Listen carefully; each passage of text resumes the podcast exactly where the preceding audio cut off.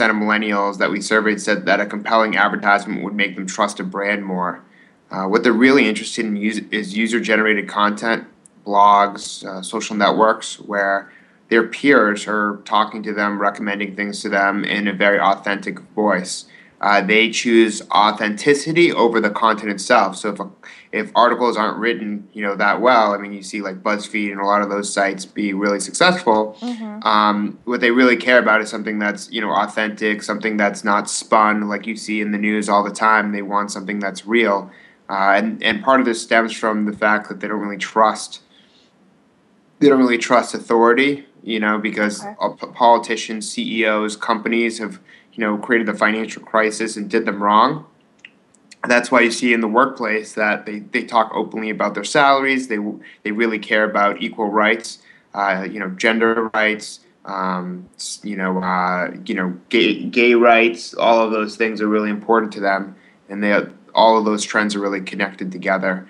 Um, and and uh, something that we also found is despite the thirty billion dollars of inheritance that they are going to be uh, given through their through boomers.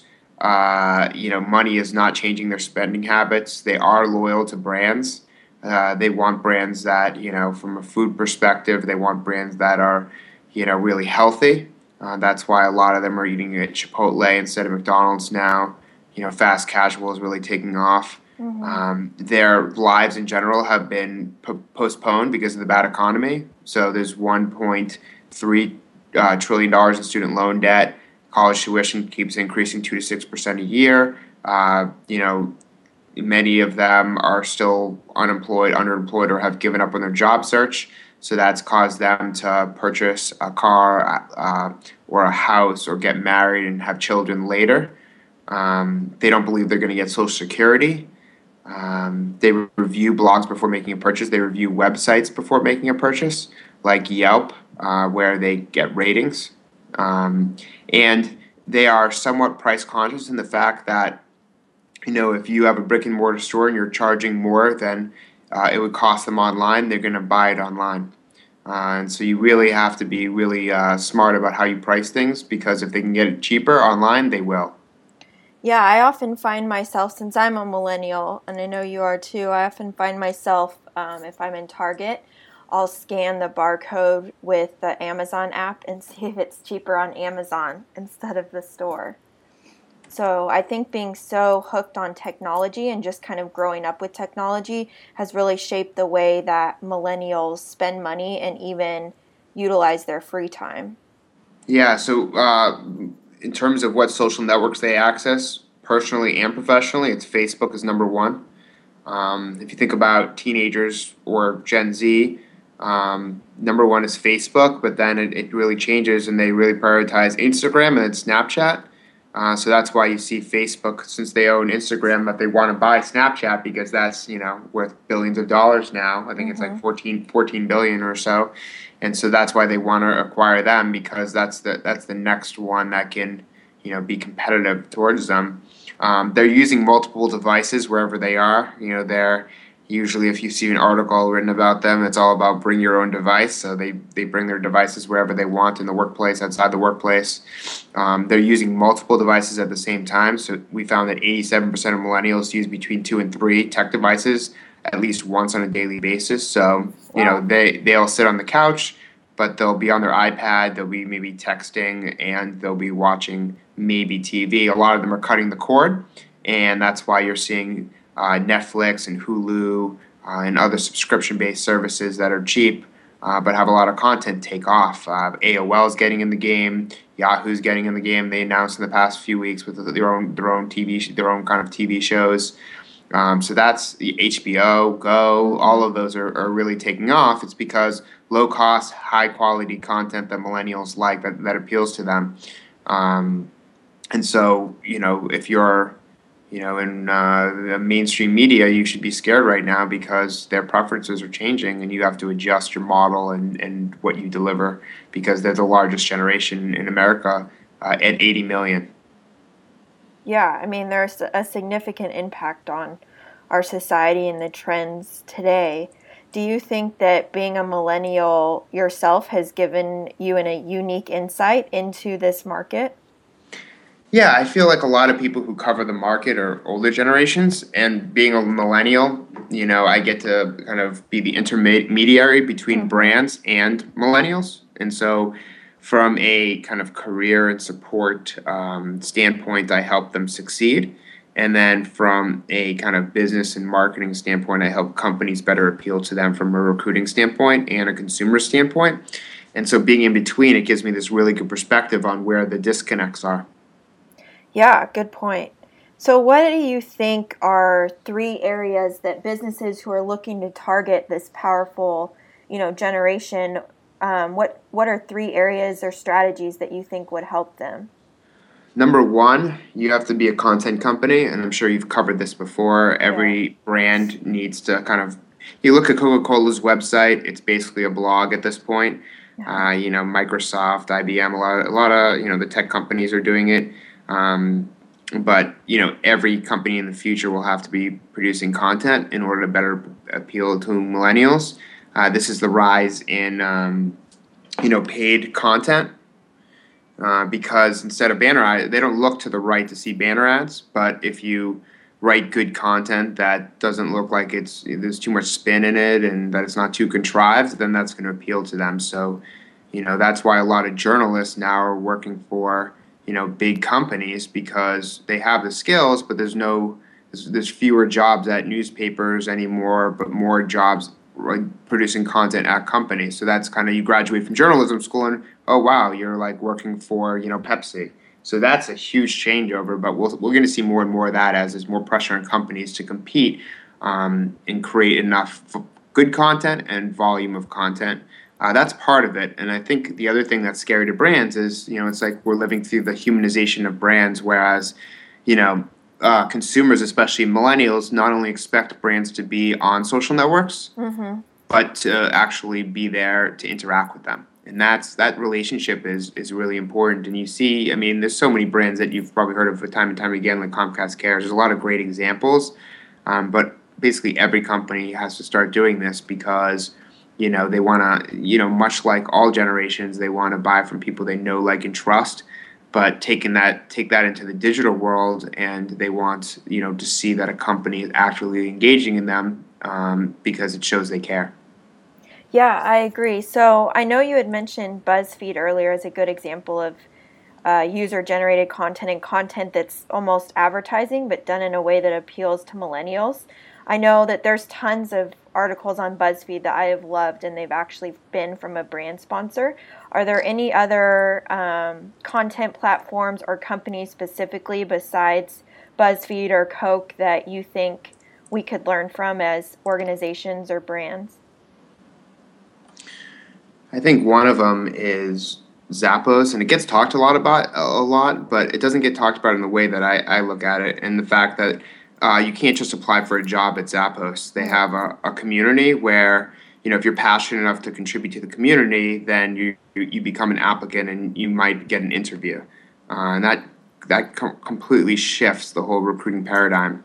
Um, and so it's it's almost like communities are the new way to find the right people to either sell to hmm. or to hire. Um, and the other thing that people need to understand is and there's research to show this if if millennials have a bad experience with your company, especially the recruiting system, like you know they always complain that they didn't hear back from a company, mm-hmm. um, then they're more likely to complain about the company. And now with all these tools, you know the average millennial has at least 700 friends on Facebook. And they have all these tools to amplify their voice. And uh, if they are complaining on Facebook, it goes to all their friends, and this can actually really damage a brand. So there's more pressure now on brands than ever before to uh, create better experiences for millennials and just consumers overall. Because if if there's um, you know if, if there's a broke uh, a break in experience and people ha- are unsatisfied, there's so many places for them to complain now, and that can really tear down a brand over time. Especially with so much competition, gives other brands the leg up to have a chance at kind of breaking through and grow. It's we're really living through a time where David can take on Goliath in a whole new world because you know if you're small, you don't have the baggage of these big companies who have all these processes in place that Yeah. are really hard to change because leadership is still you know baby boomers and they were raised in a different time period, and because you know because um, you know every year there's all this new technology. I mean, a lot of these big companies can't keep up and and they view it as too risky to to experiment with these technologies. So these smaller companies keep growing, growing, growing, and I mean, you'll see in the next, you know, 20, 30 years that the Fortune 500 will look completely different. And that's because of the speed of how technology um, is transforming the consumer experience, uh, as well as the um, way in which people get hired and move around, hired and move around companies. Yeah, I agree, and I think you know millennials have so much power because, like you said, they have they're active on so many platforms, and it's just part of their daily life.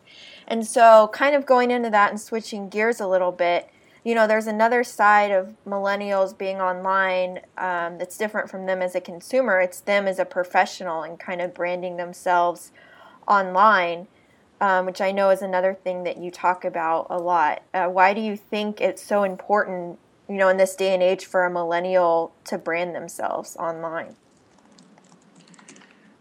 Uh, I mean, more so than ever before because think of how much content that gets published each day. There's, you know, like 1.6 billion people on Facebook. There's hundreds of millions of people on LinkedIn and Twitter, and it's really hard to stand out. And the only way to really stand out is to develop your own brand. That's what I did. I didn't, I didn't set out to become a personal branding expert. I set out to become the personal branding expert for millennials, and that helped me gain enough visibility that I could help everyone with personal branding. Um, and I do. I've done the same thing with everything. So you know, um, there was no one who was a millennial talking about millennials, and so that's that was my second niche, right? And so Mhm. I always try and think of um, niches where I can kind of be one, the one of one, um, and the more the more you really focus on a specific skill set or topic for a specific audience, the more you'll be able to break through, develop an audience, and be able to monetize and make a living. Um, you know they always say like riches or niches and that's part of the idea with personal branding is you know pick your niche become the go-to pers- person in that niche and make sure you're really passionate about it so you put enough work in you know i i mean i used to blog 10 to 12 times a week on top of a full-time job i started a magazine i was doing a million things around personal branding Yeah. um, because I really liked it. And if I didn't get paid, I would have still probably done it. And so you really need to have that passion and excitement about something to put enough work in to build a large enough audience. I went from having zero readers for a whole year, yet writing for zero readers 10 to 12 times a week. And then I t- turned that into a thousand readers and then 20,000 readers. So, you know, you have to really be, be in it for the long term because you're only going to receive benefits uh, from uh, good decisions every single day. Yeah, so I mean that's really good advice. Instead of trying to get well known in a wide industry, to focus on something super specific, and that's going to help you become more visible because it's probably less competitive then as well. Um, so I know that you also are a contributor at Forbes, and then you also have advised different businesses through your consulting work. Has do you think that you know the businesses you've helped, and then your writing that's gone beyond your blog? Do you think that that's something everyone should look to do when it comes to personal branding, like to get published on other platforms besides their own website? The only there's only one reason why I say yes, and that's because it's it protects you. Hmm. You know, it, it is um, the new age currency that it enables you to better move from one position to the next. So if all you do is work at one company, you don't have enough leverage. But Yeah. if you do other things on the side, it creates new connections for you. The whole point of personal branding is to, you know, generate interest around things that you like so that you can parlay those into opportunities through networking. Yeah. So most people are like, oh, just you know, publish content, become an expert, etc. The idea with doing that is creating content allows you to have talking points with uh, people you're either trying to sell to, network with, partner with, etc. So by doing that, you're creating new pieces of conversation that link you to new opportunities. That's the core foundation of what I realized from the get go.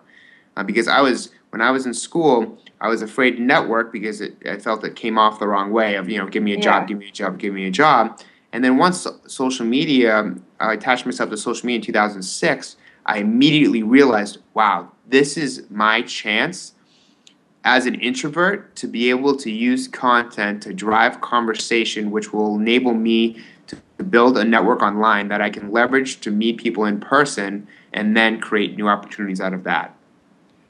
Yeah, and I think too, you know, casting a wide as net as you can is when it comes to being visible in several different places. It also kind of helps with job security. I mean, if all the work you've ever done has been on one website and then you get fired from that website, you're kind of lost. So I definitely agree that being visible as visible as you can in several different platforms is going to help your branding a lot. Exactly, but again, you don't want to join a million networks. You know why? Because then you got to manage them all. So you gotta, you gotta. It's better to start off with fewer networks that you can put more time into because you'll get more out of them rather than spread yourself too thin. Yeah, it's probably qual- uh, quality over quantity, right? exactly. So obviously you want to be on the big networks, but then mm-hmm. you know if there's one that uh, is more related to your community and the, the audience you want to target, then that could be another good one for you. So, kind of, you know, wrapping it up today, I think it'd be really helpful for our audience. I think the idea of personal branding is kind of overwhelming. Is there any, I mean, besides being active on social are there any you know tips you have for people to get started when it comes to increasing their visibility online or their own personal branding efforts in many ways being active on social media is the easy part the hard part is everything that comes beforehand. It's doing research figuring out a niche where there's not too much competition where you have some skills in and then doing as much research and homework on that type of topic or skill as possible so you can eventually become the best for that specific audience. Uh, and then and then acquiring the the skill set you know by doing the work whether you're freelancing or working for a company uh, creating a website and putting it all and creating your story that shows you know where you've been where you're going where you are right now and where you're going uh, is really important because that's really what you're doing when you you know meet new people is you're telling your story. And so if you have a good story and uh, you can really connect with you know the right people that can help you. Yeah. Good good advice. So dan thank you so much for joining us and again uh, this is kelsey jones executive editor of search engine journal and dan schawbel founder of workplacetrends.com thanks dan thank you this Marketing Nerds podcast has been brought to you by Search Engine Journal. For more news, interviews, and how to guides from marketing experts from around the world, visit us at searchenginejournal.com.